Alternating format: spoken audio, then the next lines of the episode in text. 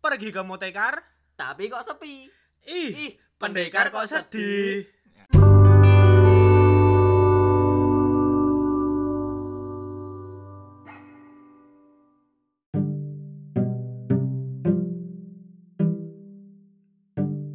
Halo, Halo, Dap. Ketemu lagi bareng kita Dimas dan Kadal AKA Favian yang bodoh tapi ingin pintar. Kali ini kita bakal bahas-bahas tentang radio dan TV. Radio dan TV kan sekarang sudah jarang digunakan lah dengan, dengan masyarakat gara-gara sudah tergantikan oleh YouTube, TikTok, Twitter juga bisa. Tinder juga bisa. Wah, Tinder lagi, Tinder, Tinder lagi. lagi. Penyiaran atau dalam bahasa Inggris dikenal dengan broadcasting merupakan proses penyampaian siaran dengan pemancar kepada penerima siaran. Dalam hal ini, pendengar pemirsa di suatu tempat, televisi, seluruh media telekomunikasi terkenal yang berfungsi sebagai penerima siaran gambar bergerak beserta suaranya. Televisi. Televisi adalah sebuah media telekomunikasi terkenal yang berfungsi sebagai penerima siaran gambar, bergerak beserta suara juga.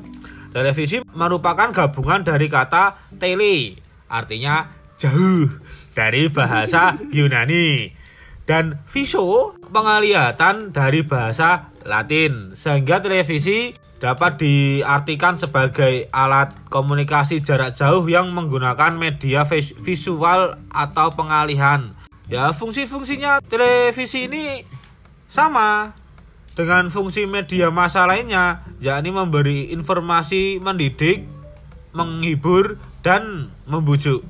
Nah, itu kalau televisi. Sekarang aku ingin membahas tentang radio. Radio adalah teknologi yang digunakan untuk pengiriman sinyal dengan cara modulasi dan ra- radiasi elektromagnetik. Gelombang ini melintas dan merambat lewat udara dan bisa juga lewat ruang angkasa yang hampa udara.